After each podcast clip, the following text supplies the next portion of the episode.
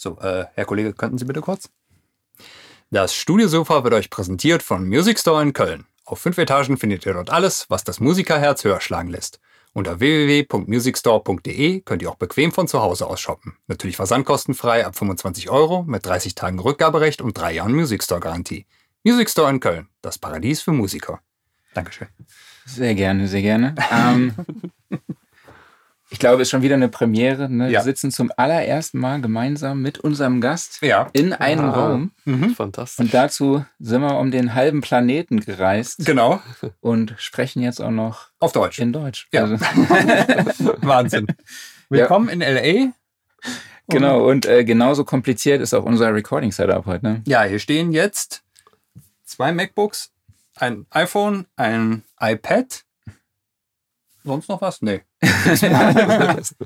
Und sind irgendwie miteinander verbunden. Ich habe mittlerweile den Überblick verloren, aber es funktioniert hoffentlich. Genau, es funktioniert und solange es funktioniert, nehmen wir auch auf jetzt. Ja, genau. Mal gucken, was dabei rauskommt.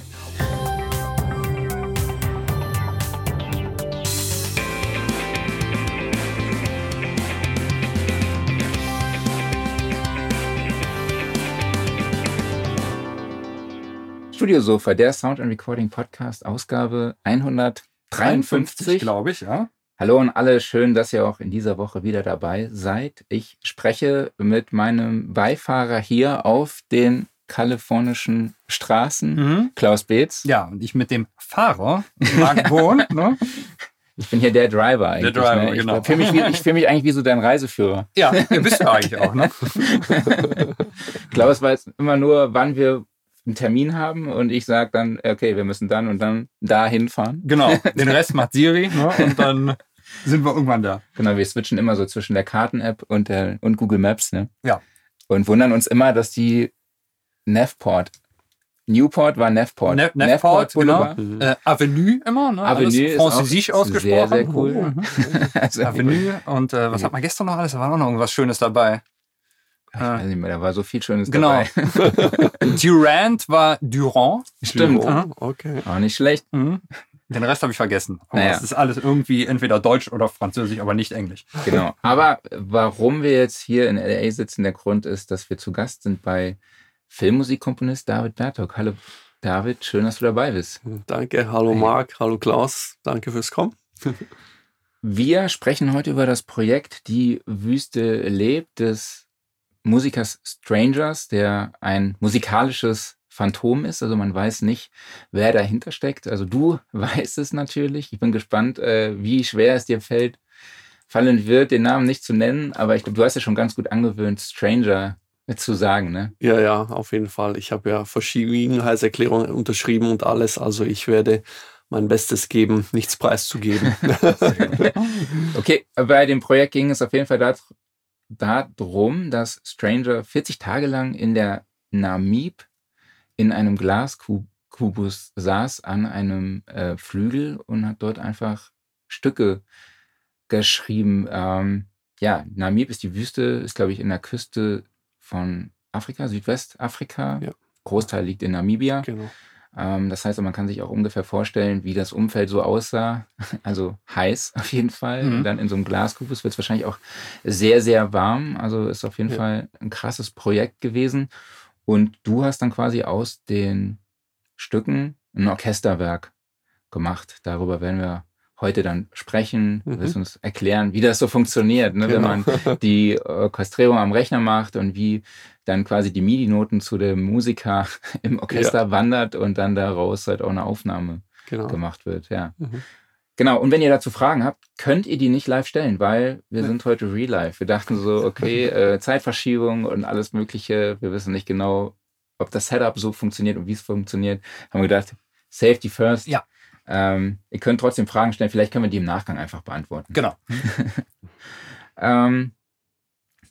Genau, wir haben uns 2019 kennengelernt. Ich weiß gar nicht mehr, wie der Kontakt zustande kam. Weißt du es noch? Über Marco tatsächlich von meinem Bandprojekt, die Arc of Light, genau. Stimmt. Und dann warst du ja zur NAMM da. Genau.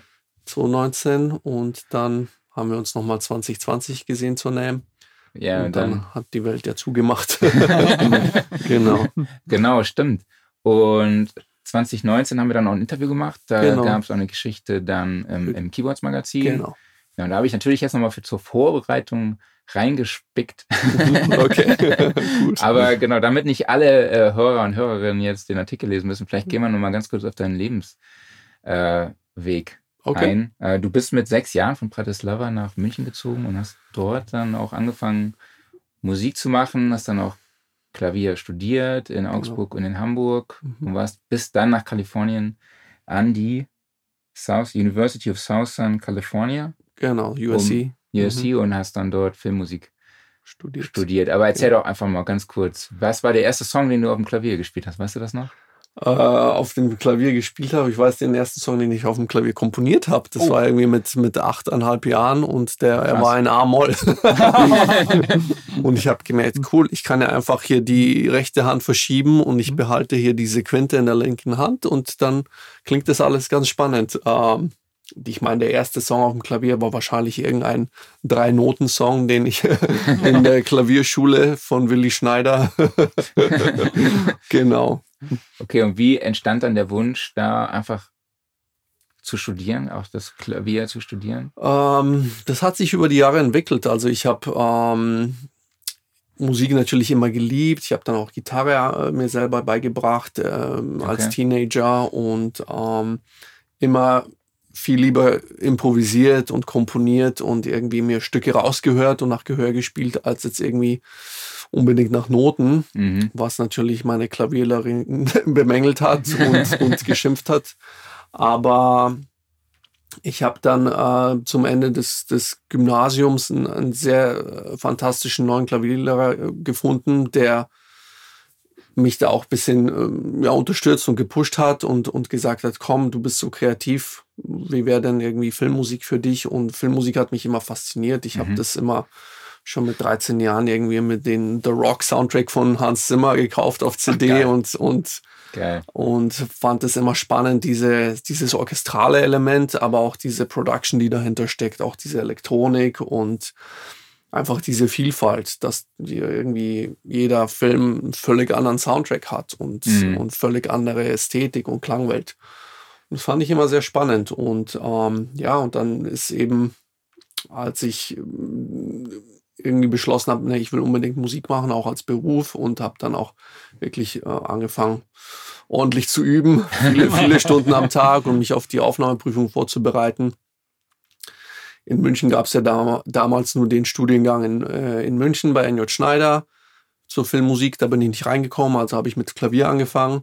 Und dann nach dem Klavierstudium dachte ich aber das war es jetzt noch nicht. Also ich spiele zwar jetzt als Musiker live und bei Musicals und in Bands, aber das ist es noch nicht. Und und dann habe ich eben über die USC erfahren, also dass es diesen Studiengang gibt, der wirklich auch sehr praktisch ist, weil du bist direkt angebunden an die Filmschule. Und diese Filmstudenten, ich habe gerade erst vor 2 Jahren einen Film vertont, der dann bei Tribeca war, Peace by Chocolate. Und den Regisseur habe ich damals an der USC kennengelernt, vor 10 Jahren. Und das sind diese jungen Studenten, die Film studieren und dann ihre eigenen Wege gehen und auch eigene Projekte natürlich an den Start bringen und dich dann hoffentlich anrufen und sagen, hey, mach meine Musik wieder, wie bei meinem Abschlussfilm. Ja. Genau. Wie schwer ist dir diese Entscheidung gefallen? Oder was waren da die Herausforderungen, dann einfach zu sagen, so, ich gehe jetzt nach L.A.? Ja, wo soll ich anfangen?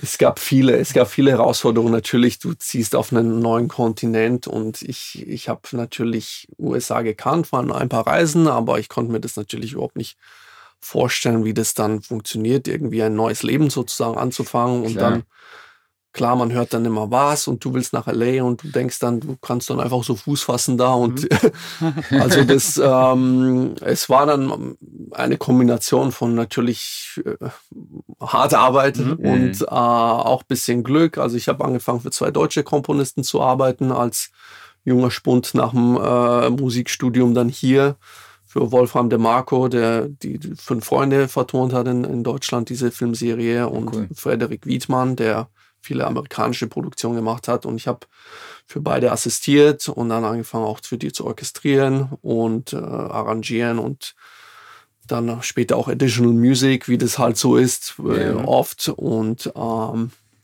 immer mehr eigene Projekte bekommen. Und klar, es hat ein paar Jahre gedauert, aber es hat geklappt. Und dann habe ich auch hier geheiratet. Und jetzt habe ich auch 2 Kids mit meiner amerikanischen Frau. Also wir sind jetzt so hier stecken hier fest erstmal.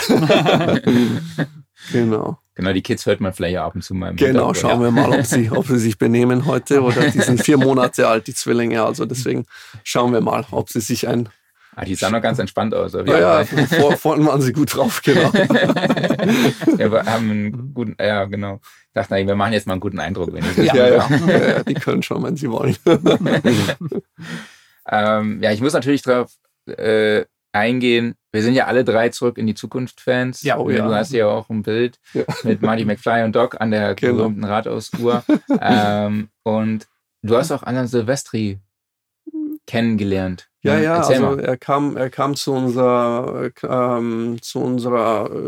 Stunde sozusagen, zu unserer Klasse. Wir hatten also einmal die Woche illustre Gäste an der USC, und das war manchmal ein Filmmusikagent oder jemand, der irgendwie Scoring-Mixer ist, und eine Woche war es dann eben Alan Silvestri und hat einfach so von seinem Leben erzählt und wie das war, das erste Projekt zu bekommen, und wie er dann dachte, jetzt habe ich es geschafft, jetzt habe ich Romancing the Stone vertont.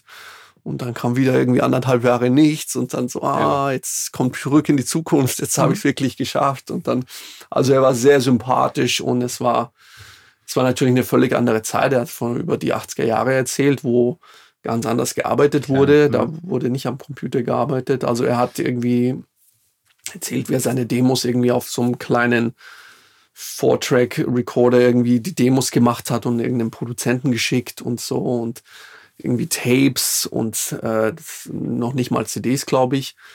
Und ganz anders wie heute, wo alles auf dem Computer, und dann ist die Orchesteraufnahme irgendwie ganz am Schluss, aber der Regisseur hat ja natürlich schon alles gehört und alles approved.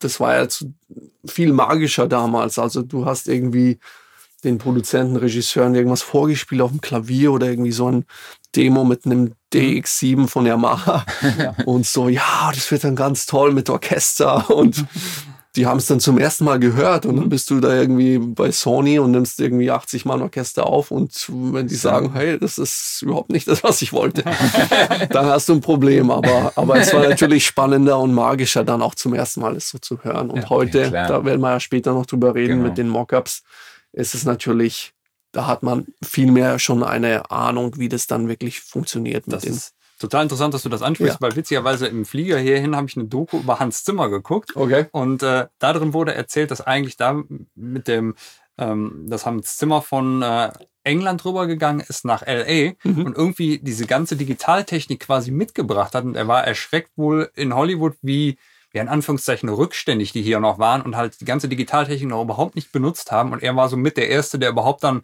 Mockups im Rechner gemacht hat, über MIDI, über Klangerzeuger, und dann einfach, bevor halt Orchesteraufnahmen überhaupt stattfanden, konntest du schon das Demo hören. Genau, ja. Also er war auf jeden Fall der Wegbereiter. Also auch, dass diese Elektronik, was ich vorhin erwähnt habe, mit dem Orchester so hybrid sich etabliert hat, aber auch eben. Und er hat immer das Orchester gepusht bis heute. Er sagt ja, okay, die Filmmusik hält eigentlich die Orchester am Leben. Ja. Er hat ja auch jahrelang dann die Orchester eigene Samples aufgenommen, also Libraries kreiert, die nur er benutzt oder sein Team bei Remote Control. Und dann natürlich immer die Frage von dem Produzenten, aber du hast es doch schon aufgenommen, warum müssen wir jetzt nochmal eine Aufnahmesession machen? Also das ist natürlich...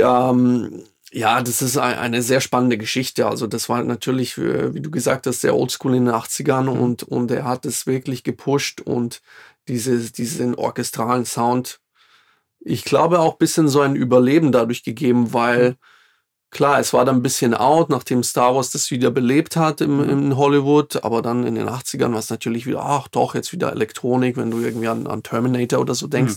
Ja. Klar hattest du deine Blockbuster, die immer Orchester hatten, aber weißt, die Filmemacher, die wollen dann immer, und die Studios, was ist denn cool und hip und was ist neu? Das ist etwas, was in jeder Dekade gleich ist. Und dass das Orchester dann wirklich so mit überlebt hat, das, ich meine, oder zyklisch zumindest natürlich, weil es ist natürlich immer manchmal mehr, manchmal weniger. Ja. Das ist auf jeden Fall auch Hans Zimmer unter anderem zuzuschreiben. Hm? Ja. Okay.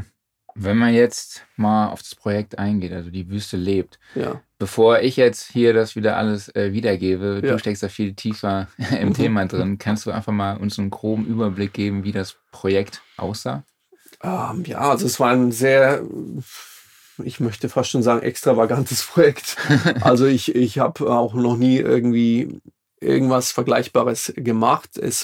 Ich wurde kontaktiert vor 5 Jahren jetzt schon. Und mir wurde gesagt, also, jemand geht in die Wüste, stellt einen Glaskubus auf, in der Wüste Namib, stellt einen Flügel rein, geht für 40 Tage in Isolation, also ohne irgendwie Kontakt zur Außenwelt, kein Internet, keine E-Mails und nimmt für 40 Tage lang auf dem Flügel und improvisiert und komponiert. Das wäre Spam, oder? Ja, zum Glück war der Kontakt über gemeinsame Freunde entstanden. Sonst hätte ich natürlich gedacht, was erzählst du? Ja, und dann dachte ich, okay, also es klingt schon mal spannend, die Prämisse. Und meine Aufgabe, also ich wurde sozusagen aufgesucht und gerade deswegen, also um zu arrangieren und orchestrieren, also um ein Klavierfragment zu nehmen oder auch Klavierstücke zu nehmen und zu sagen, okay, verwandle das in eine Symphonie, für volles Symphonieorchester. Und ich habe natürlich sofort erstmal Ja gesagt. Das ist das, was sie uns an der USC beigebracht haben. Immer sofort Ja sagen und dann später findest du dann heraus und figure it out. Also wie kriegst du das hin? Aber klar hatte ich natürlich viele Fragen. Wie soll ich denn überhaupt, was ich gerade erwähnt habe, irgendwie dann das approved bekommen und verklickern? Okay, ja, also so stelle ich mir das vor. Aber natürlich dank der Mockups und Samples. Also ich habe dann die Klavierfragmente, die Klavierstücke genommen und in kleinen Abschnitten von 2 bis 3 Minuten Mockups kreiert und gesagt, okay, so wäre der Anfang. Hier. Und es war natürlich, sage ich mal, auf hohem Level der Mockup, also mit sehr vielen Samples, Sample Libraries kombiniert, damit es so realistisch wie möglich ist. Mhm. Ja, also ich meine, viele Instrumente und Libraries klingen ja auch fantastisch mittlerweile. Da fragt man sich fast manchmal so, okay, brauche ich noch die echte Aufnahme? Die Streicher sind eigentlich hauptsächlich die Gruppe, die, wo man eigentlich den größten Mehrwert hat, wenn man sie dann auch wirklich aufnimmt. Aber das hat gut funktioniert. Also wir haben dann angefangen, ich habe so quasi zum Test die ersten 3 Minuten gemacht und das Produzententeam und Stranger waren hin und weg, künstlerisch und auch von der Vision, die ich irgendwie dahinter gesehen habe. Und so haben wir uns dran gemacht. Also 3-4 Minuten manchmal am Stück. Und ich habe diese Symphonie gebildet. Wir wussten, wir wollen 4 Sätze, wie bei einer klassischen Symphonie. Die 4 Sätze, die mit dem Titel oder den Titeln Aufbruch, Aufstieg, Fall und Erwachen. Also da ist auch natürlich viel Philosophie dahinter. Und der Austausch war eigentlich dann sehr kreativ und künstlerisch mit Stranger. Also wir haben dann wirklich in großen Ideen gedacht, anstatt jetzt irgendwie zu sagen, oh, mach doch hier mal die Flöte tiefer oder mach mal hier die Streicher mehr. Also das wurde mir dann weitestgehend überlassen. Und da haben die mir dann auch vertraut. Aber es war sehr spannend, weil, wie gesagt, also zu sagen, okay, hier sind diese Klavierfragmente, du willst ja auch, dass das musikalisch Sinn macht und dass es einen Spannungsbogen hat, dass du es interessant hältst und glücklicherweise war das Ausgangsmaterial sehr stark, also das waren auch starke Melodien und man konnte da wirklich viel daraus spinnen, sozusagen. Okay. Du redest von Fragmenten, von Klavierfragmenten. Ja, wie muss ich das vorstellen? Stranger hat das Fraktale genannt. Also er hat das Fraktale genannt, weil es sind so 3 bis 4 Minuten Kompositionen, die aber bestimmte Ideen auch immer wieder aufgreifen und bestimmte Themen und bestimmte sage ich jetzt mal, musikalische Ideen und das dann irgendwie, wir haben uns dann hingesetzt und auch wirklich so eine Map gemacht, so für die Symphonie, also hier dieses Fraktal, hier kombinieren wir das, hier leiten wir in das über, was ist schnell, was ist groß, was ist klein, also wir haben dann wirklich so einen Spannungsbogen ein bisschen erstellt und genau, und ich bin dann ran und habe einfach auch von den Tonarten haben wir natürlich geschaut, dass es sich gut entwickelt. Und ja, also es war sehr spannend und sehr ungewöhnlich. Und dann wurde, nachdem die Mockups sozusagen approved waren und alle happy waren vom Team, haben wir im Januar 2019, also kurz bevor wir uns kennengelernt haben, haben wir in Bratislava aufgenommen, also in meiner Heimatstadt, wo ich sehr gerne aufnehme, weil ich den Rundfunksaal sehr, sehr fantastisch finde und auch die Musiker kenne und den Dirigenten und Contractor dort. Und da haben wir dann aufgenommen, 3 Tage lang mit dem Orchester. Ich glaube, es waren über 60 Musiker, also klar, alle Gruppen, Streicher, Blech, Holz, Harfe, Percussion und dann, genau, und dann war das nächste Ziel, okay, jetzt aber eine Uraufführung und dann wird die Aufnahme veröffentlicht. Und die Uraufführung war geplant für Februar, März 2020. Oh. Tja, und dann ist das nicht passiert, sondern wurde irgendwie 3-mal verschoben. Und dann haben wir aber jetzt endlich zum Glück im Oktober unter meiner Leitung, also ich habe das Orchester dirigiert dann bei der Uraufführung. Das war auch für mich sehr spannend, weil ich das normal nicht Tag und Nacht mache. Also ich habe im Studium natürlich dirigieren gelernt und auch bei manchen Sessions auch dirigiert, bei Aufnahmesessions für Filmmusik. Aber ich sitze natürlich bei der Filmmusik lieber in der Regie und höre zu, dass alles wirklich im Kasten ist und alles passt. Da können wir ja später nochmal genau drauf eingehen. Aber was ist ein Black Blaze? Das machen wir gleich mal weg. Das habe ich probiert, ob ich das irgendwie als Backup-Software benutze, aber ich habe mich dagegen entschieden. Aber hey. Aber Black Blaze will das nicht, dass du dich dagegen entscheidest. Ja, die wollen da, komm, probier doch nochmal. Genau. Aber vielleicht kannst du uns ganz kurz erklären, das heißt, du hast das als Audiospuren bekommen, dieses Material, und hast das dann quasi in die DAW geladen und hast dann mal angefangen, Tempi rauszufinden, auch mal seziert, vielleicht wo welche Passagen sind und die cool sind und dann überlegt, was kann ich darum herum bauen. Ne? Auf jeden Fall, genau. Also ich habe die Aufnahmen bekommen und sie ins Cubase geladen und habe natürlich da mein riesen Template mit den ganzen Orchesterinstrumenten und es war aber sehr intuitiv. Also ich dachte, ich hätte mir vorgestellt, dass ich da viel mehr rumprobieren muss, aber bei manchen Passagen hat sich das irgendwie wie von selbst dann komponiert. Also ich habe einfach das Material genommen und angefangen, okay, hier setzen wir es ein, hier geht es in die Streicher, hier geht es in die Blechbläser. Und ja, also wir sind auch sehr selten irgendwie zurückgegangen. Ich glaube, es gab eine Stelle, wo irgendwie Stranger dachte, das ist vielleicht, irgendwie zündet es nicht. Aber dann hat sich das irgendwie auch nach 1-2 Wochen wieder, wurde die Meinung geändert, also und dann hat alles gepasst. Also, aber es ging dann ziemlich schnell. Also ich habe, wie gesagt, einfach diese Mockups erstellt und natürlich auch von vornherein irgendwie drauf geachtet, okay, was ist praktisch irgendwie für die Musiker, was funktioniert gut, wo bekommen wir dann nochmal irgendwie ein Mehrwert, wenn wir das aufnehmen. Und ja, es hat sehr Spaß gemacht auch. Also wirklich, es ist eine ganz andere Art zu arbeiten. Normal habe ich einen Film und muss dazu irgendwie die Musik machen. Und jetzt hatte ich dieses Ausgangsmaterial und musste ganz symphonisch denken.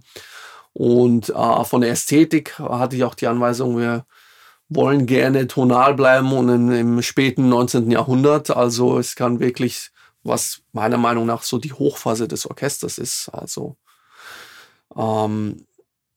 des Sinfonieorchesters. Also das waren die Anweisungen und es hat also sehr Spaß gemacht und diese Ästhetik zu bedienen und dann wirklich auch so tonal arbeiten zu können. Okay, cool.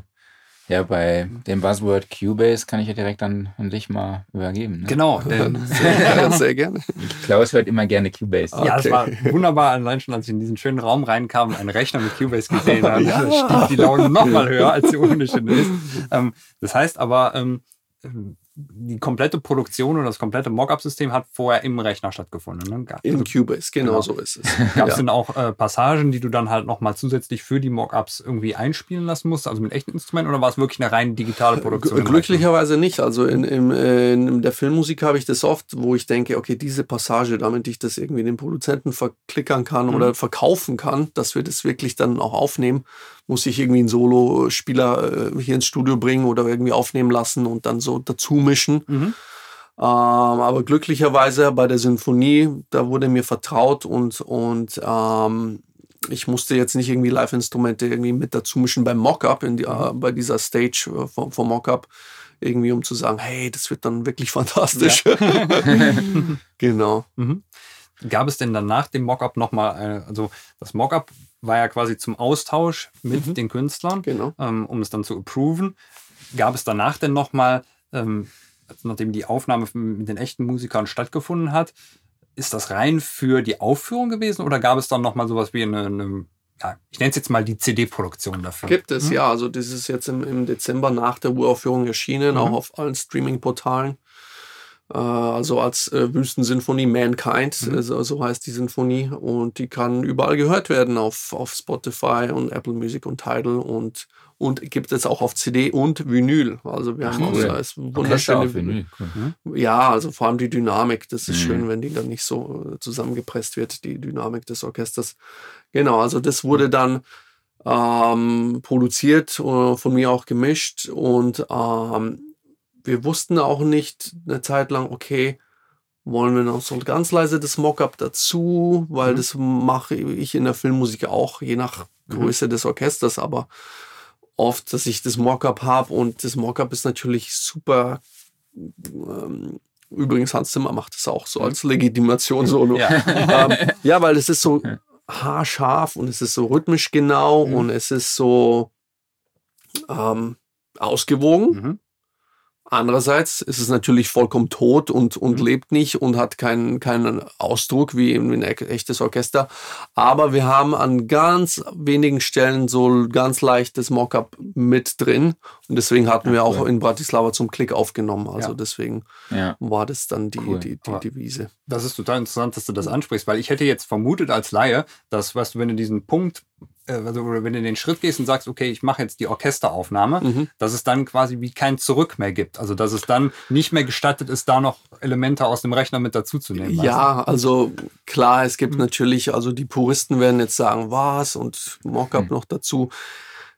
Ich bin da ganz pragmatisch. Also ich sage, wenn es dann noch besser klingt oder es hat irgendwie noch mehr Wucht oder es hat noch mehr diese Präzision. Ich meine, wir haben zum Klick aufgenommen und wir haben natürlich auch ein bisschen editiert natürlich und aber gerade diese rhythmischen Sachen, wenn du dann so ein maschinelles Mockup noch dazu hast, es ist ja ganz leicht nur dazu gemischt, aber es hat einfach eine andere Präsenz und eine andere Genauigkeit und ich bin da, also in der Filmmusik kennt man da gar nichts, also es ist, solange es gut klingt, also klar, wir wussten, dass die Sinfonie funktioniert, ohne jetzt Mockups oder Einspieler. Deswegen hatten wir ja auch die Uraufführung und das hat super funktioniert. Und da wissen wir auch, dass es fantastisch und schön klingt, ohne dass man da irgendwie nachhelfen muss. Aber für die CD-Produktion, klar, ist wahrscheinlich mein Filmmusikeinfluss, aber ich habe dann gesagt, komm, lass uns einfach diese Option haben, dass wir sagen können, okay, komm, hier noch so ganz leichtes Mockup. Wir haben keine elektronischen Elemente, also es gibt keine Synthesizer oder sonst jeglichen Geschichten jetzt bei der Symphonie. Aber das Mockup, fand ich dann gut, dass wir noch diese Option hatten und wir haben, wie gesagt, sehr selten davon Gebrauch gemacht, aber manchmal eben schon. Ja, super spannend. Cool, vielleicht kann man noch ein bisschen über Softwareinstrumente sprechen. Du hast auch gesagt, dass es bei den Strings vor allem ein bisschen problematisch ist, die zu programmieren, nenne ich es jetzt einfach mal. Aber was ist denn da so für dich ein Go-To-Tool? Ich meine, sie klingen einfach nicht so realistisch wie halt ein echter Geiger oder ein echtes Cello. Ich meine, klar, ich habe sehr viele Go-Tos. Also ich benutze Cine-Samples, ich benutze 8DO, ich habe das BBC-Orchester, die Pro-Version, die mit allen Instrumenten. Und es ist oft eine Kombination. Also oft ist es so, dass ich sage, okay, ich mag jetzt diese Holzbläser. Mhm. Berlin Woodwinds sind meine Lieblingsholzbläser. Ja. Für Blech ist Cinebrass für mich das A und O. Okay. Und mit Streichern ist es immer eine Kombination, weil ich dann immer so solistisch was dazu mische. Also bei den Streichern habe ich immer die 4 Solo-Streicher von Native Instruments, also die Stradivari, die auch, aber es gibt die fantastische Solo-Streicher, die von wo wirklich super toll klingende und alte Instrumente aufgenommen wurden, und die mische ich da zu dem Ensemble-Patch noch dazu. Mhm. Also du hast da quasi das Ensemble-Patch, irgendwie die Gruppe, also die ersten Violinen vom BBC, und dann hast du noch die Solo-Violine dazu.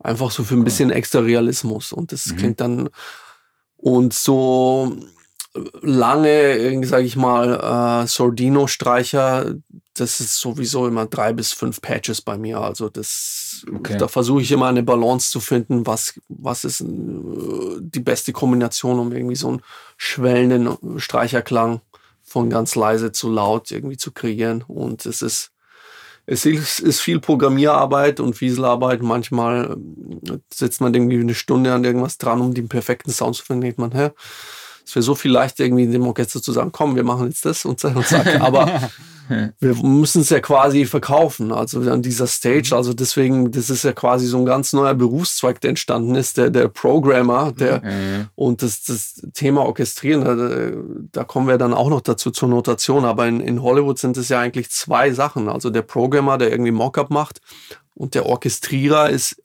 in Hollywood oft einfach nur der Mensch, der irgendwie diese MIDI-File nimmt und das in Sibelius oder in Finale oder was auch immer oder Dorico steckt und dann natürlich die Dynamik und sauber macht. Aber es hat natürlich nicht wirklich mit einem Orchestrieren zu tun im klassischen Sinne, wie wir das aus dem 19. Jahrhundert kennen oder wie ich das eben bei der Wüstensymphonie gemacht habe, weil da ist es wirklich Orchestrieren im Sinne von Arrangieren und Orchestrieren, wo du nicht weißt, wer macht was. Mhm. Es ist ein ganz anderes Arbeiten, wie wenn ich bei der Filmmusik irgendwie das Mockup schon habe und jemand nimmt es, und das sind ja die Noten schon alle da. Mhm. Ich muss das ja nur noch einsetzen und muss keine Entscheidungen im Endeffekt treffen, fast schon. Vielleicht noch bezüglich der Dynamik. Selbst die Spieltechniken sind festgelegt. Da weiß ich meistens schon, okay, das ist jetzt irgendwie Pizzicato oder das ist jetzt irgendwie sonst wie. Ja. Okay. Das Piano wurde dann aber nicht nochmal am Rechner produziert? Oder bei der Wüstensymphonie nein, weil es wird ein Klavierkonzert geben in 1-2 Jahren, wurde mir gesagt, aber da wird quasi neu kreiert sozusagen, aber die Orchesterfassung, also die Symphonie, die Wüstensymphonie hat kein Klavier. Okay. Ja. Okay. Wie sieht denn überhaupt so die Vorbereitung auf eine Orchestrierung im Rechner aus? Also ist das generell so, du hast beispielsweise ein Template, wo all deine entsprechenden Instrumente reingeladen sind, das öffnest du und bist dann schon am Start? Oder ist es wirklich so, du musst halt pro Projekt vielleicht anders entscheiden, du brauchst die Tools, du musst vielleicht noch irgendwelche Controller anders einrichten? Wie funktioniert das genau? Ich habe ein Template, das, sage ich mal, zu 85-90% steht, und da gehe ich je nach Projekt, also jetzt allein vom Orchester her gesprochen, gehe ich je nach Projekt und sage, okay, hier brauche ich noch ein bisschen die härteren Streicher oder hier brauche ich noch ein bisschen extra exotische Instrumente oder sowas. Mhm. Das hält sich aber relativ im Rahmen, weil ich will nicht jedes Mal, wenn ich anfange, auf einem Projekt zu arbeiten, habe ich auch gar nicht die Zeit dazu, irgendwie ein neues Template erstellen und bei Null sozusagen anfangen. Ja. Also deswegen steht es meistens zu 80-90%, würde ich sagen.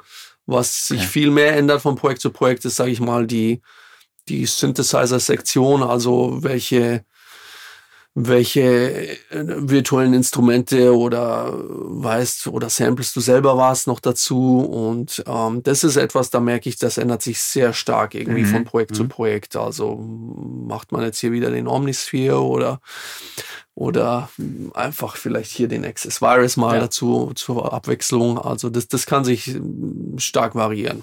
Und gibt es noch einen Unterschied, wenn du jetzt beispielsweise wie bei dem Projekt weißt, okay, das wird danach von einem Orchester nochmal neu eingespielt, als wenn du beispielsweise sagst, das Projekt schließe ich selber ab, ich exportiere am Ende Audio und dann wird es an den Film dran gepackt? Also jetzt bei dieser Wüstensinfonie war eben der Unterschied, dass wir sicher gehen wollten, erstens, dass es super spielbar ist, dann auch als Aufführungsmaterial. Und dass es quasi von vorn bis hinten durchgespielt werden kann als Werk.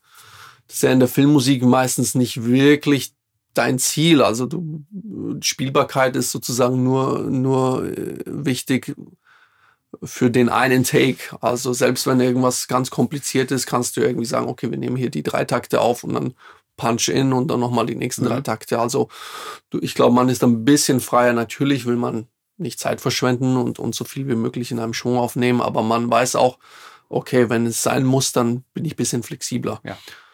Also, aber man versucht natürlich im Kopf zu behalten, wie ist die Größe des Orchesters und ja, was ist sozusagen mein Mehrwert? Also ich nehme jetzt auf, das ist natürlich das ist der teuerste Teil der Filmmusikproduktion, diese Orchesteraufnahmen. Und man weiß auch, die haben das vorher noch nie gesehen und die werden sich es auch nicht anschauen. Du kannst ihnen das 100-mal vorher schicken, die werden keinen Blick drauf werfen.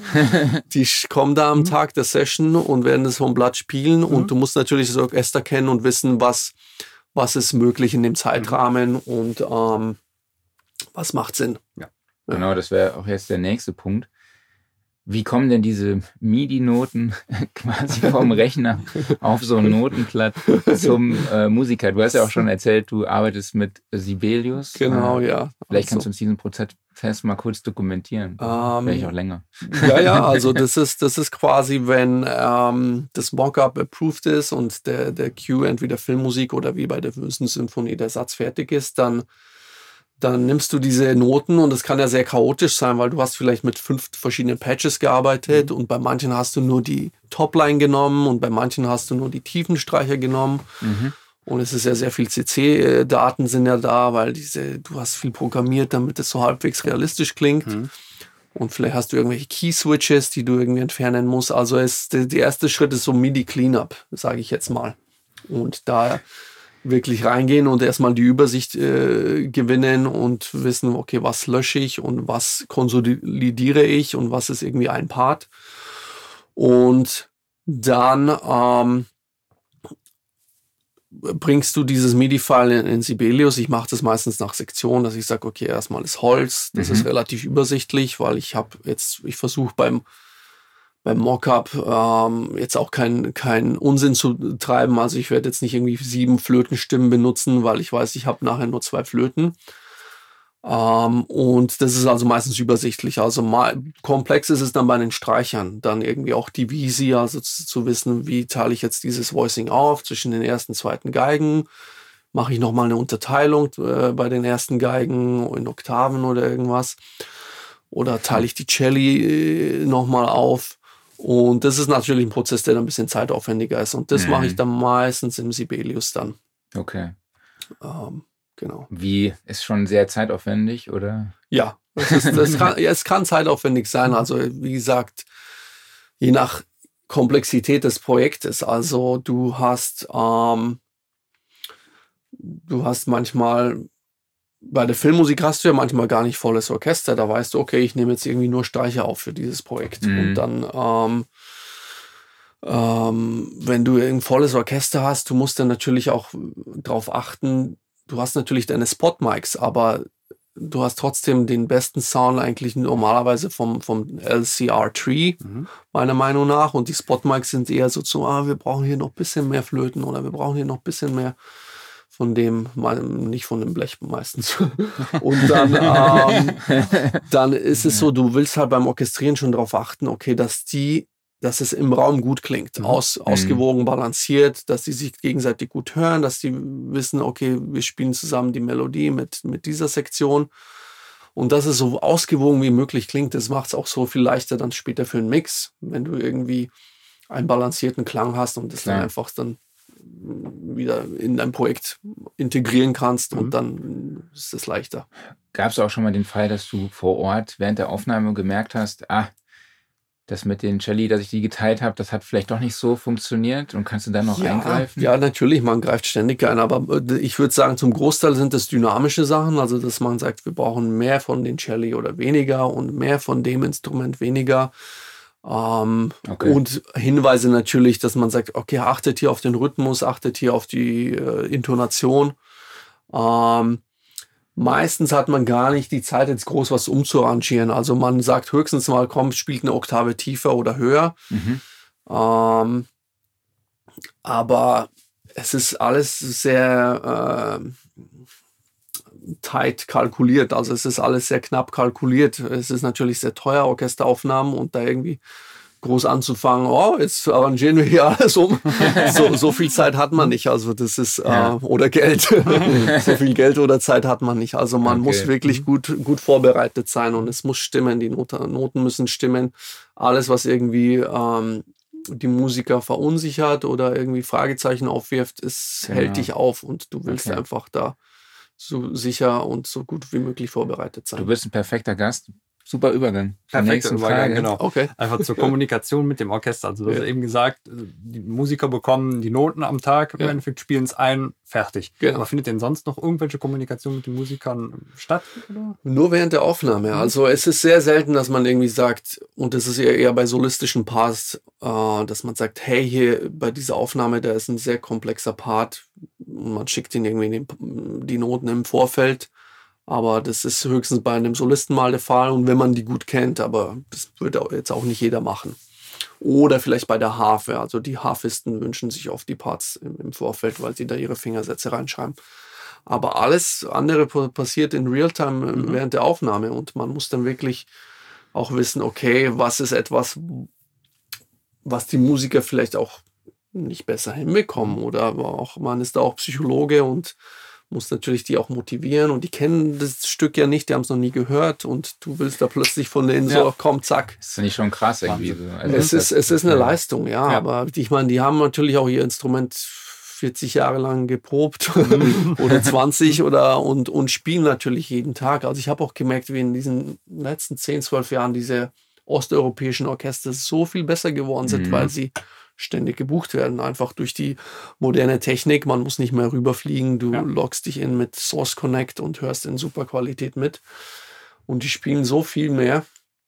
Ich habe das richtig beobachtet. Ich bin seit 2012 in LA und damals war es noch so, okay, rhythmisch, jetzt werden wir viel editieren müssen. Und es wird immer besser und die werden immer zuverlässiger auch. Also es ist klar, London und LA sind natürlich die Weltspitze. Also das ist, da hast du, egal welche Komplexität, normalerweise 1, 2 Takes und okay, du brauchst nicht noch mehr. Ja. Aber natürlich hat man nicht immer das Budget für London und LA. Was sind denn so typische Fragezeichen, die bei Musikern auftauchen könnten und wo du dich dann auch im Vorfeld schon mal drauf vorbereitest? Es kann so vieles sein. Es ist oft irgendwas, was mit der Dynamik zu tun hat. Bei Streichern irgendwas mit Bögen. Wenn man irgendwie Bögen reingemacht hat, dann stellen sie das oft in Frage. Und die wollen dann meistens selber entscheiden, wie sie das sozusagen artikulieren. Die müssen sich manchmal auch abstimmen, gerade bei Divisi-Sachen, wenn man dann irgendwie selber sagt, komm, wir teilen die Streichergruppe auf, irgendwie in 6 und 4 oder 5 und 5 und manchmal ist dann der Vorschlag, komm, lass uns die Balance hier irgendwie anders machen. Auch mit Oktaven manchmal, wenn etwas in Oktaven ist oder so, komm, lass uns das alles auf die höhere Oktave machen. Aber es kann wirklich sehr vieles sein. Ja, also es kann auch mit Artikulation zu tun haben, mit Dynamik. Es muss einfach so genau wie möglich notiert sein. Du musst aber auch eine gehörige Portion Flexibilität mitbringen. Also, dass du weißt, hey, das funktioniert nicht ganz so gut. Wir lassen jetzt hier mal eine Stimme weg oder wir machen was anderes. Und musst halt dann schnell wissen, was eine praktische Lösung ist, weil die Zeit läuft und es ist teuer. Genau, Stranger da mit einem Produzenten zusammengearbeitet. Also du hast auch viel mit dem Produzenten dann gearbeitet. Mit dem Produzententeam, ja. Genau. Das Produzententeam war meistens eher, weil das Projekt ist sehr komplex und es wird viele andere Aktionen geben.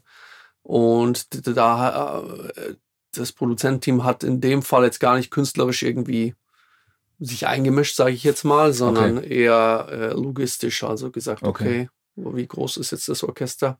Wie teuer ist das? Genau.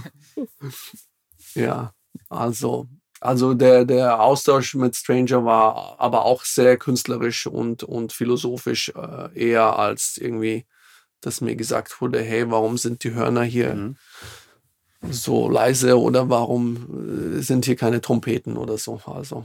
Okay. Jetzt hast du ja schon öfter von den Aufnahmen auch erzählt, in Bratislava mit einem Orchester. Ich glaube, du hast gesagt 60 Musiker oder so. Ja. Aber vielleicht kannst du uns da nochmal die Situation beschreiben und in die Szenerie mitnehmen. Ja, also du kommst da an morgens im Rundfunk und wie gesagt, die Musiker haben die Noten noch nie gesehen vorher und du drückst Aufnahme, also der Soundcheck ist meistens schon passiert. Ich meine, die Mikros sind ja voreingestellt und die haben da ja schon 100-mal aufgenommen, der Ingenieur. Also da wird gar nicht mehr so viel nachjustiert. Aber du hörst es dann zum ersten Mal und du musst dann wirklich auch viel Ausgeglichenheit mitbringen, weil du hast das perfekte Mockup und das war stressig. Ich habe gemerkt bei den Aufnahmen, dass sowohl die Produzenten als auch Stranger so erstmal geschaut haben, weil der erste Take, die müssen das sich erstmal reinfinden und rhythmisch passt natürlich noch nicht alles und auch Intonation und es braucht ein paar Anläufe, vor allem bei den schwierigeren Passagen und du musst dann wirklich auch so eine Ruhe mitbringen und wissen, okay, das wird alles jetzt noch, jeder Take wird noch besser und einfach nicht die Nerven verlieren. Ja. Genau, und kannst du nochmal ganz kurz aufzählen, wie viele Musiker waren es und wie sah die Instrumentierung aus? Ja, es waren 60 Musiker, glaube ich. Wir hatten Holz doppelt, also 2 Flöten, 2 Oboen, 2 Klarinetten, 2 Fagotte. Die haben jeweils dann auch als alternative Bassklarinette oder Kontrafagott gespielt, also Doubles sozusagen. Dann hatten wir Blech, volles Blech, 4 Hörner. Wir hatten 3 Trompeten, 3 Posaunen, eine Tuba. Wir hatten 2 Percussionisten. Also einer war ja der Pauker, eigentlich nur der Pauker. Und der andere war für alles, was irgendwie Xylophon und Becken und solche Geschichten. Und Harfe und Streicher. Ich glaube an die 35 bis 40 Stück, also volles Streichorchester. Genau. Du hast gerade die Mikrofone waren schon voreingestellt. Damit meine ich, dass der Soundingenieur, der kennt ja den Saal sehr gut und der weiß schon, wie ich die aufstelle, weil das ist das Gute bei dem Symphonieorchester, es ist ja meistens relativ ähnlich. Also es ist ja eine Besetzung, die etabliert ist und klar, manchmal hat man noch so ein bisschen mehr Streicher oder noch eine extra Reihe von Stühlen für die, aber gerade so zum Beispiel Doppeltholz, das ist gang und gäbe, oder 4 Hörner, das ist was ganz Etabliertes, also weiß der auch ganz genau, wo stelle ich die hin und also da muss jetzt nicht irgendwie experimentiert werden sozusagen. Kannst du sagen, was für Mikrofone da eingesetzt wurden? Kann ich dir überhaupt nicht sagen, weil das viele Jahre her ist und ich auch... Aber ich kann dir sagen, dass es, glaube ich, über 20 oder 25 sogar. Ich habe nämlich 25 Spuren dann bekommen. Also klar, man hat den LCR-Tree, man hat irgendwie hinten den Raum, man hat Spot-Mics natürlich für die einzelnen Gruppen und wir hatten dann für die Solisten nochmal extra Mics, weil es gab auch so eine Streichquartettstelle, also wo wirklich nur 4 Streicher gespielt haben.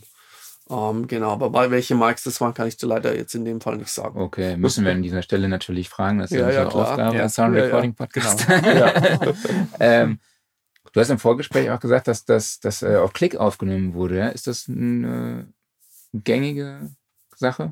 Also bei Filmmusik immer und bei der Sinfonie, wie gesagt, einfach wegen der Tatsache, weil wir wollten die Option haben, dann den Mockup noch leicht dazu zu mischen. Mhm. Und auch einfach fürs Editieren. Also es waren aufwendige Aufnahmen, jetzt irgendwie über 60 Minuten Musik aufzunehmen mit Orchester. Und ich wollte da auch die Kontrolle haben und wissen, okay, ich kann jetzt diesen Take austauschen und komme da nicht in die Bredouille, weil das ein völlig anderes Tempo ist, weißt du. Also. Und es ist natürlich auch eine komplexe Symphonie jetzt mit vielen Tempowechseln und so.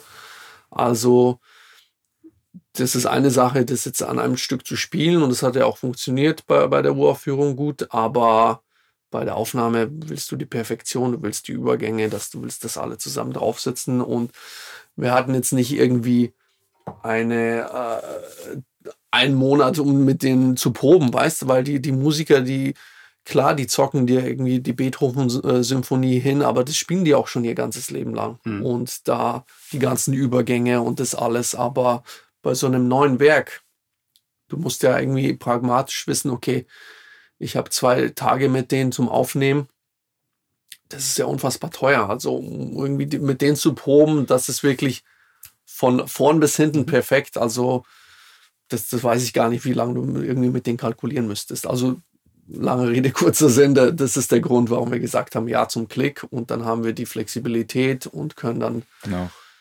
zurückgehen und Takes austauschen und dann auch sagen, okay, hier ganz leicht den Mockup dazu. Ja, okay. Du sagtest gerade eben, du hast, ich glaube, 25 Tracks nachher dann bekommen. Das heißt, du hast auch gemischt am Ende des Tages? Ich habe es dann am Ende des Tages gemischt, weil die Produzenten das wollten, weil ich das Werk so gut kannte und weil ich eben auch die Mockups hier hatte und weil, ich meine, es war fantastisch aufgenommen, und der Sound Engineer hatte uns auch so einen Probemix mitgeschickt und den habe ich so als Referenz genommen, so für die Balance des Orchesters, aber genau, ich habe es dann im Endeffekt selber auch gemischt. Krass. Wie wichtig war da auch nochmal das Mockup an der Stelle? Also hast du dann damit auch nochmal verglichen immer, oder hat das dann keine Rolle mehr gespielt? Ich würde nicht sagen verglichen, sonst, weil bestimmte Aspekte, wie ich gesagt habe, diese maschinelle Präzision hast du halt einfach nicht, selbst mit einem guten Take. Also das willst du ja auch gar nicht. Ja. Aber ich habe es dann sozusagen immer als Referenz genommen, wo wollen wir ungefähr hin? Und wie gesagt, an bestimmten Stellen dann nochmal leicht dazu gemischt und ja. War das irgendwie schwierig, dich dann nicht an dem Mockup zu orientieren, weil du dann dachtest, ach, irgendwie im Mockup klingt es vielleicht doch, ja, manche Passagen vielleicht ein bisschen besser? Oder vielleicht ja, es ist halt manchmal so besser, weißt du, es lebt halt nicht. Es ist irgendwie perfekt, aber es lebt nicht. Und du hast einfach, klar, wenn du auch so ein Swell programmierst von den Blechbläsern, klar, das ist genau linear und das ist genau perfekt, aber so wird es ja nie jemand spielen. Also ich glaube, man darf auch künstlerisch, wir sind so diese Perfektion gewohnt jetzt mittlerweile auch gerade in der Popmusik, und wenn man sich dann eine alte Aufnahme anhört von Led Zeppelin und du hörst genau, wie der einfach immer so ein bisschen drunter ist, aber das ist ja das, was geil dran ist. Also, und mit Orchester auch. Also, wenn man so moderne Filmmusik-Soundtracks hört, und es hat einfach so eine Perfektion, und das ist ja auch cool, aber es ist eine Gratwanderung, weil ich glaube, wir verlieren dieses menschliche Element. Also, wenn man jetzt irgendwie weiterdenkt, 15 Jahre oder 20 Jahre und dann irgendwann wird alles ausgetauscht durch AI. Also dieses humane Element, ich finde das wichtig, dass man das sozusagen sich auf die Fahnen schreibt und das sozusagen, weil das ist wenn man sich überlegt, was das für eine kulturelle Leistung ist, das sind irgendwie 60 Musiker, die haben ihr Leben lang dieses Instrument geprobt, da stecken auch 300 Jahre irgendwie sozusagen musikalische Geschichte drin, weißt, in jedem Instrument und in der Art und Weise, wie das Orchester arbeitet. Und das, wenn man sich überlegt, und wenn wir da jetzt irgendwie sagen, cool, ich drücke hier auf den Knopf und will das sozusagen ersetzen, das das hat nicht so eine Tiefe und das wird es auch nie haben, weil du hast nie diese Perfektion, diese Nicht-Perfektion eines echten Spielers wirst du nie simulieren können. Weil du, wenn du eine Sample-Library machst, dann machst du ja genau das alles weg, was ist, das ist hier ein bisschen zu laut. Okay, wir haben das balanciert, es ist genau gleich laut. Okay, hier ist es genau gleich ausgewogen, wir hauen den Equalizer drauf und den Kompressor und so, jetzt habe ich eine Sample-Library. Ja. Und das ist schön für diesen Zweck, aber das ist nicht für eine musikalische Aufnahme, für ein Werk, das sich jemand anhört und irgendwie davon schwebt beim Zuhören. Ja, krass. Also du hast ja sehr, sehr viele Aufgaben in diesem Projekt dann gehabt. Also irgendwie, du hast das ausproduziert, arrangiert, orchestriert, du warst bei der Aufnahme dabei, du hast gemischt und du hast auch noch die Uraufführung dirigiert. Ja. Jetzt habe ich überhaupt gar keine Ahnung. Erzähl mal, was ist die Aufgabe oder war die Aufgabe als Dirigent und wie bereitet man sich auf sowas vor? Ja, das war auch mit Abstand die schwierigste Aufgabe, weil ich, wie gesagt, das ist nicht mein Daily Job, also Dirigent. Und ich bin es gewohnt, zum Klick zu dirigieren, wenn ich mal eine Session dirigiere. Und die Hauptaufgabe und die Hauptchallenge war natürlich, die rhythmisch auf einen Punkt zu bringen. Weil das tschechische Nationalorchester, wir haben mit denen auch geprobt und die haben in einem Studio geprobt. Und das Studio hat so einen kompakten Sound, aber da drin nehmen sie normalerweise auch auf mit Kopfhörern. Also das war wirklich tricky, irgendwie rhythmisch die auf einen Punkt zu bringen. Und das hat im Konzertsaal dann viel besser bei der Generalprobe und Uraufführung funktioniert, weil sie einfach sich besser unterhalb von den Sektionen, aber auch gegenseitig die Gruppen gehört haben. Als Dirigent musst du sie alle auf einen Punkt bringen und musst du auch wissen, wann willst du dynamisch sie pushen, du gibst denen auch die Einsätze, aber das ist meistens das kleinste Problem. Und alles sozusagen als Captain leiten, ja. Also das war sehr, sehr nervenaufreibend für mich, aber dann auch eine sehr, sehr rewarding Experience, wie man sagt. Also es war eine sehr schöne Erfahrung dann im Endeffekt. Also in dem Saal und mit diesen Wüstenaufnahmen, also mit diesen Bildern von der aus der Wüste, die auf der Leinwand dann gespielt wurden. Also ja, großen Respekt für diese Leistung. Also ja, danke. Richtig cool. Ja, dann sind wir auch schon am Schluss angelangt, zumindest mal, was das Thema angeht. Wir haben noch die Kategorie Schlussstatement. Ich mache, das siehst du jetzt nicht, ich mache dich hier ein bisschen groß, damit ich das nachher für Instagram und so ein bisschen besser schneiden kann. Schlussstatement. Ich habe irgendwie mal eine ganz andere Frage gestellt, vorbereitet. Was macht dich am Leben als Filmmusikkomponist in L.A. besonders glücklich? Du meinst das jetzt im Sinne von, warum jetzt gerade L.A.? Generell, aber was? Ich finde es einfach einen tollen Hub hier, einfach die Menschen aus der ganzen Welt. Also ich arbeite mit kanadischen Filmemachern zusammen, mit Europäern, mit Amerikanern und dass das hier alles so connected ist, sozusagen in der Hauptstadt der Filmmusik. Das, und man hat einfach eine unfassbare Energie hier. Also die Leute sind sehr leidenschaftlich dabei und sie stecken viel rein in die Projekte und viel Idealismus auch, trotz allem. Und das findest du so, glaube ich, nicht irgendwo anders auf der Welt. Cool, danke dir. Ja, gerne. Dann kann der liebe Kollege die Typfragen übernehmen, genau. Wir haben eine Kategorie, die nennt sich Typfragen. Das heißt, ich stelle dir zwei Antwortmöglichkeiten zur Auswahl. Du musst dich für eine von beiden entscheiden. Sehr gerne, ja. Mac oder PC? Mac. 1176 oder LA2A? 1176. Analog oder digital? Das ist unmöglich zu beantworten, aber wenn es geht, analog, klar. Dann natürlich die weltentscheidende Frage, die vielleicht bei der Mockup-Erstellung etwas anders gemacht wird als später beim Recording. Kommt der EQ vor oder hinter den Kompressor? Meistens bei mir hinter dem Kompressor. 44,1 Kilohertz oder 48 Kilohertz? Immer 48. Immer 48, dachte ich mir schon. Dachte ich mir auch. Früh raus oder spät ins Bett? Also als Vater von 4 Monate alten Zwillingen, das ist weder noch, beziehungsweise beides. Also spätestens, so muss man es sagen. Ja, ich bin beides. Spät ins Bett und früh raus. Beides. Und abschließend Wein oder Whisky?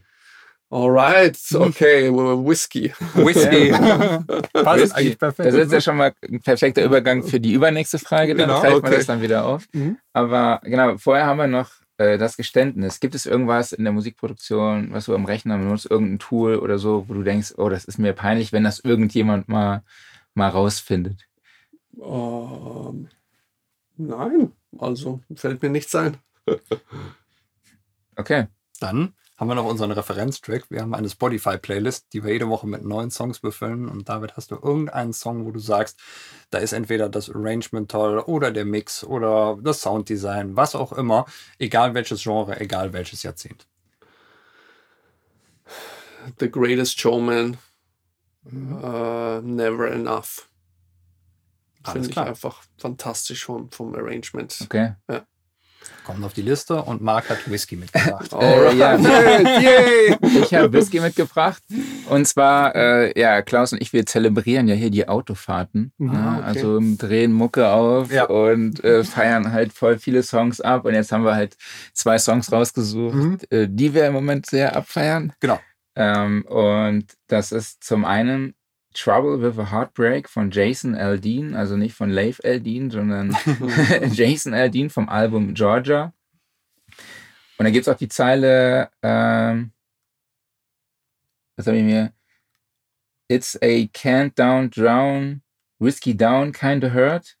Also es geht überall um Whisky. Also ich glaube, der erste Song von dem Album heißt auch Whiskey Me Away, oder? Ja, genau. Und das ist uns aufgefallen, dass in den ganzen Country-Songs, die hier so im Radio laufen, überall Whisky. Die haben ein Alkoholproblem, glaube ich. Klaus, da hat eine Kollegin von mir, die Songwriterin ist und 6 Wochen mal nach Nashville gegangen ist, eine witzige Sache gesagt. In Nashville geht es immer nur um Whiskey, Jesus und Trucks. Also, das ist, Aber ist halt so der typische, Pop-Country-Song, finde ich, so auch von der Instrumentierung, also Drums, Akustikgitarre, E-Gitarre, Bass, Vocals und es lädt halt direkt so zu diesem Driving Down to 101 runter oder Route 66 oder so, ne, dieses kalifornische Highway. Gefühl. Ist halt so die extrem eingängige Refrain und ich finde diese Vocal-Rhythmik einfach ziemlich cool. Also man merkt auch, dass da so ein bisschen auch Theorie dahinter steckt. Ne? Also es ist immer so typisch so, die ersten Phrasierungen sind immer sehr langgezogen, langgezogene Vokale und dann kommt immer so was krass Rhythmisches so hinterher und das treibt halt einfach unglaublich. Und was mir auch extrem aufgefallen ist, ist, der erste Vers sind 16 Takte und der zweite nur 8. Das heißt, es ist echt, dann geht es dann direkt wieder zur Sache. Ja, genau. In den Refrain ist natürlich auch wieder unter 3 Minuten. Aber wird auf jeden Fall gemeinsam mit dem Song, den der Kollege hier gleich vorstellen wird, so meine NAMM 2023-Hymne. Richtig, genau. Bei mir ist es nämlich der Song Fake Out von Fallout Boy. Und zwar haben wir dann irgendwann mal zwischendurch Spotify angeworfen, als uns gerade das Radio zu langweilig wurde. Und da liefen dann halt irgendwelche Songs, die Marc in Playlisten gepackt, unter anderem halt auch dieser Song. Und nachdem der dann so lief, dachten wir uns, alles klar, wir müssen das aktuelle Album von Fallout Boy, So Much for Stardust, mal durchhören. Und das läuft jetzt während der Autofahrt, glaube ich, heute ist es zum 5. Mal durchgelaufen. Bestimmt. Ein tierischer Ohrwurm-Song und auch gar nicht so der typische Pop-Punk-Stil von Fallout Boy, sondern eher wirklich, ich würde sagen, Radio-Rock. Also es ist wirklich so dieser schöne, ohrwurmige Radio-Rock. Sehr gefällig, einfach toll gesungen, bisschen melancholisch und so als kleines Stilmittel noch eingefadete Drums. Es gibt immer so als Einstieg, bevor halt die wirklichen Drums einsetzen. Es ist, glaube ich, es ist schon ein programmierter Drum-Loop, aber der wird so leicht eingefadet und darauf setzt sich dann noch der Fill-In, womit dann halt die Drums einsteigen. Schöner Song. Cool. Ja, also es ist wirklich, die Lautstärke wird eingefadet, ne? Es ist wirklich so ganz untypischer Stil. Und es gibt noch einen Song, der heißt bei uns eigentlich nur noch In the Air Tonight. Ne? Ja, genau, richtig. Weil das einfach so krass ist, weil diese diese... ja, das ist diese klickernde Drum Machine, die bei In the Air Tonight die ganze Zeit im Hintergrund läuft, die ist da auch eindeutig drin. Also es ist auch so als Stilmittel, glaube ich, gewollt, dass man es genauso raushört. Und es gibt da auch so einen Tom-Fill und bei mir gedanklich ist dann da noch... Genau. Nur die letzten beiden Schläge fehlen, aber die sind bei mir gedanklich auch noch dabei. Genau. Cool. Ja, super. Ja, cool. Dann sind wir am Ende angelangt. Vielleicht möchtest du noch was zur CD sagen, zu The Arc of Light. Das ist ja, das ist mein Progressive Rock Projekt. Ich bin ja im Herzen Progressive Rock Fanatiker und das ist unser Debütalbum. Jetzt auf CD und auf allen Streaming-Plattformen erhältlich. Sehr cool. The Arc of Light. Sehr gut. Und wo findet man dich denn in Social Media oder auch online? Auf meiner Webseite ist eben mein Name.com, davidbertok.com und auch unter dem gleichen Namen als Music, David Bertok Music auf Facebook und Instagram. Cool. Dann würde ich sagen, vielen lieben Dank, David, für die Einladung. Es war mega viel Spaß gemacht. Es war eine total angenehme Atmosphäre so, auch mal cool mit dem Gast so in einem Raum zu sitzen. Mal was anderes, ne? Und unsere Kommunikation hat trotzdem funktioniert. Ja, war fantastisch, super, vielen Dank fürs Kommen. Und jetzt gehen wir zum Brasilianer. Wir sind nämlich eine Viertelstunde, hast du gesagt, brauchen wir 2:30. Perfekt. Perfektes Timing. Perfekt on point. Genau. Timing is everything. Ja, also deshalb, es gibt keine Gear News, die kriegen wir morgen auf der NAMM noch mehr als genug, also das brauchen wir jetzt nicht mehr machen. Aber warte, was mir gerade auffällt. Ja. Wir sitzen auf einem Studiosofa. Wir erheben uns von unserem wunderbaren Studiosofa, denn das wird präsentiert vom Music Store in Köln. Das Paradies für Musiker. Und vielen Dank an euch alle, dass ihr dabei wart. Vielen Dank an dich, Marc, und natürlich vielen Dank an dich, David, dafür, Dankeschön, dass du uns hier hast teilhaben lassen. Sehr gerne. Wir hören uns nächste Woche wieder. Diesmal ist dabei Oskar Schrems. Ich habe es mir extra aufgeschrieben. Dankeschön, Herr Kollege. Bis nächste Woche. Bleibt gesund. Bis nächste Woche. Macht's gut. Ciao. Ciao, ciao.